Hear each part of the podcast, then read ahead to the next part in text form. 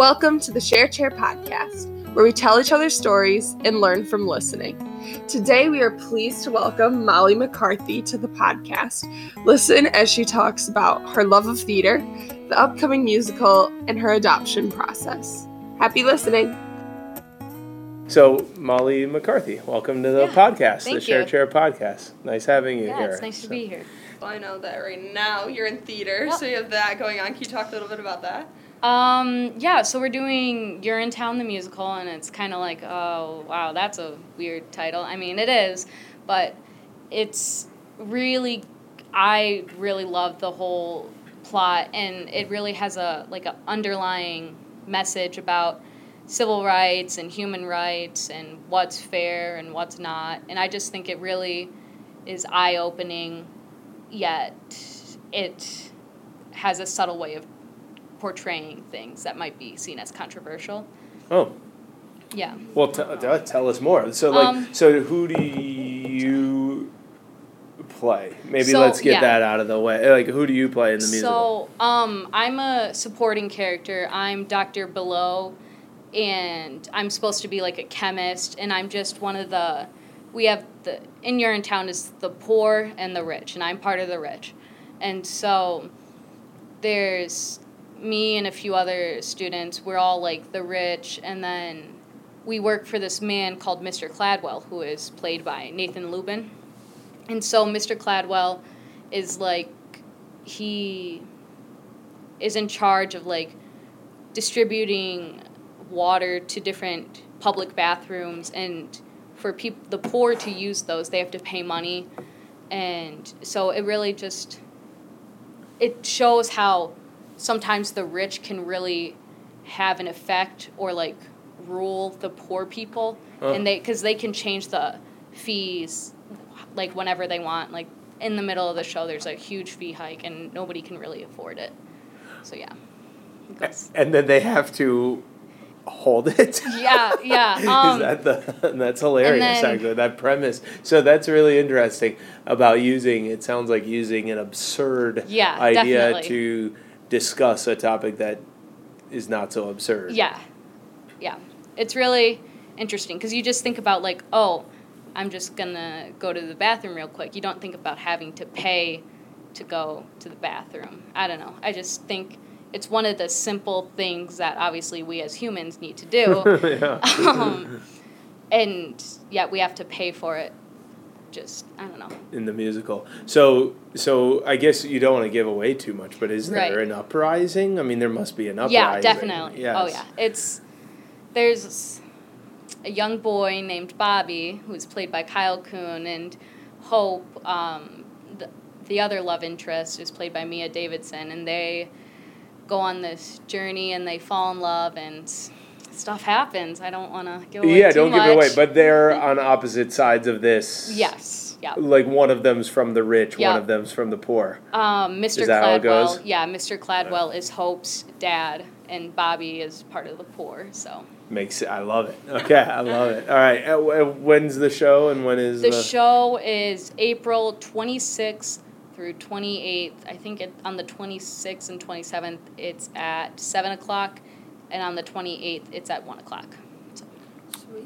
Mm-hmm. and tickets are on sale. I mean, tickets are on I'm sale. pretty Like yeah. if we sell this thing, tickets Oh, are on yeah. sale through the website, maybe. or yeah, something? I'm pretty sure. I think you can go on the website, and then you can go to like extracurriculars or somewhere. You can find it somewhere on the school website Okay. for sure. All right, cool. Um, and how about for you personally? What do you get out of being in the musical? I mean, obviously, this is something you have to, you know, want to Yeah, do. definitely. So, why do you want to do it? Well, at first, I just started doing musicals and plays last year, but I only did it. I was like, oh, my friends are all doing it, so I kind of want to like do it and just so I can spend more time with them. But then I really started to enjoy what I was doing, and I liked to. It's definitely a way to express yourself and just because we all talk about like make character choices and like think about how what you're doing affects the main scene even if you're not like a lead or per se or something like that so it definitely is a really good outlet for me to just portray all my emotion and energy I have built up into just like a character and I just can like manipulate the feelings however I want and turn them into something good instead of like have them having a negative impact on me. I don't know if that makes sense, but so. Is it like uh, a I, help me understand the so when you when you go home think whatever stress is built up feels better? Yeah. Yeah, and I just feel kind of like relaxed in a way and kind of just you know, like if I leave my house in a fight with my mom, then I can come back. She's had her time to do whatever she does to calm down, and then I've been at theater just with my friends and getting out all my emotions and things like that. But I don't do it in like a yeah, no, way. I kind of love the idea as uh, as theater as being like this release valve or something. Yeah, definitely. And I was kind of curious if you in well, I guess I understand to to get out the emotions of the character, mm-hmm. but it's not just the onstage stuff that yeah. matters. It's like backstage stuff and yeah. hanging with friends too. Definitely. Uh, I love everybody in the cast, and we're all just so close, and it's just you have like if you're on a sports team, you have a sports team, but at the same time, while you're on that team, you're always trying to be better than the person next to you. Because I used to play soccer, so it always kind of was like a if you're doing sprints, you have to beat the person next to you, or that's like your motivation. But on stage, it's kind of like we feed off each other's energy. So as hard as the person next to you works, you work just as hard and you keep pushing each other. So I guess it's kind of like that in sports, but it's still like in sports you're trying to be the best, but we in theater we build up our own energy to help the others around us who might not be feeling it as much.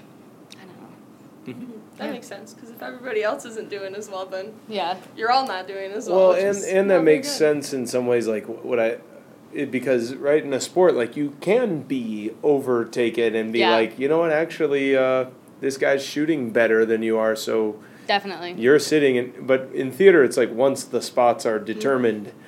That's it. That's it. yeah. And you can't. Oh, so at that point, then you're like, well, we got to work to make everyone as good as yeah. possible in the role definitely that they're in right so that mm-hmm. i think that that's, that's probably a noticeable difference yeah yeah so you said you mentioned something about family and i know when i was reading on the form that you filled out uh, you said uh, you wanted to talk a little bit about adoption yeah so i actually did not know that you were adopted Oh really? Or, yeah, oh. like I literally just found out, which is crazy. Yeah. um, but yeah, do you want to talk a little bit about that? Like I know nothing. Yeah, about what sure. You've gone through. so I was adopted from Guatemala, which is in Central America, just a little south of Mexico.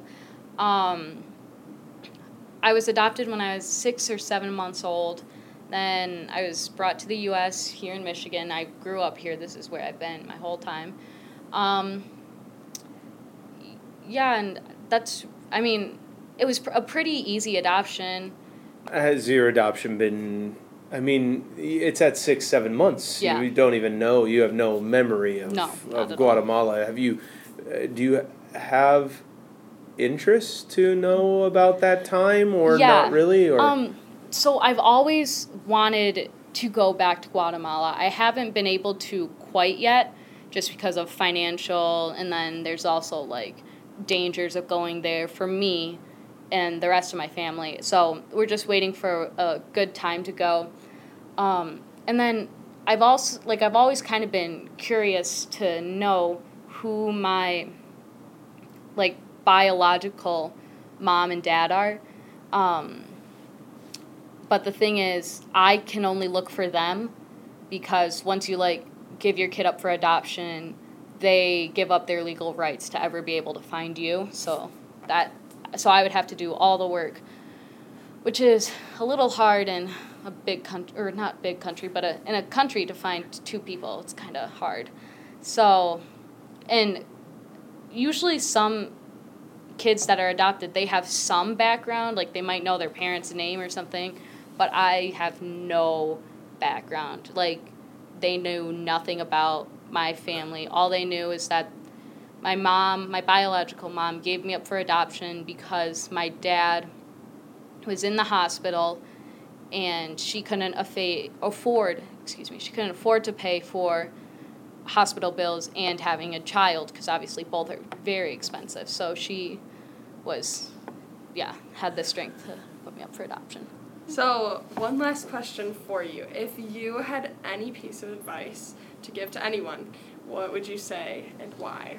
Oh gosh. Um, I'd say to be yourself and I always like when people define other people as them like, oh that person's so unapologetically themselves. And like I just always feel like sometimes I get caught up in like all this like, oh, I go to Spring Lake and we have the like rich stereotype, so I need to have this water bottle and this backpack with these clothes and these shoes. But then I just realized like those are all nice things, but if you're not comfortable in them, do what makes you comfortable and who cares what anybody else says because it's your life that you're living and you need to express yourself, I think. Cool.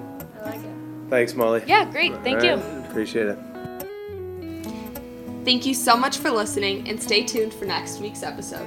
In the meantime, stay connected by liking our Facebook page and following us on Instagram at The Share Chair.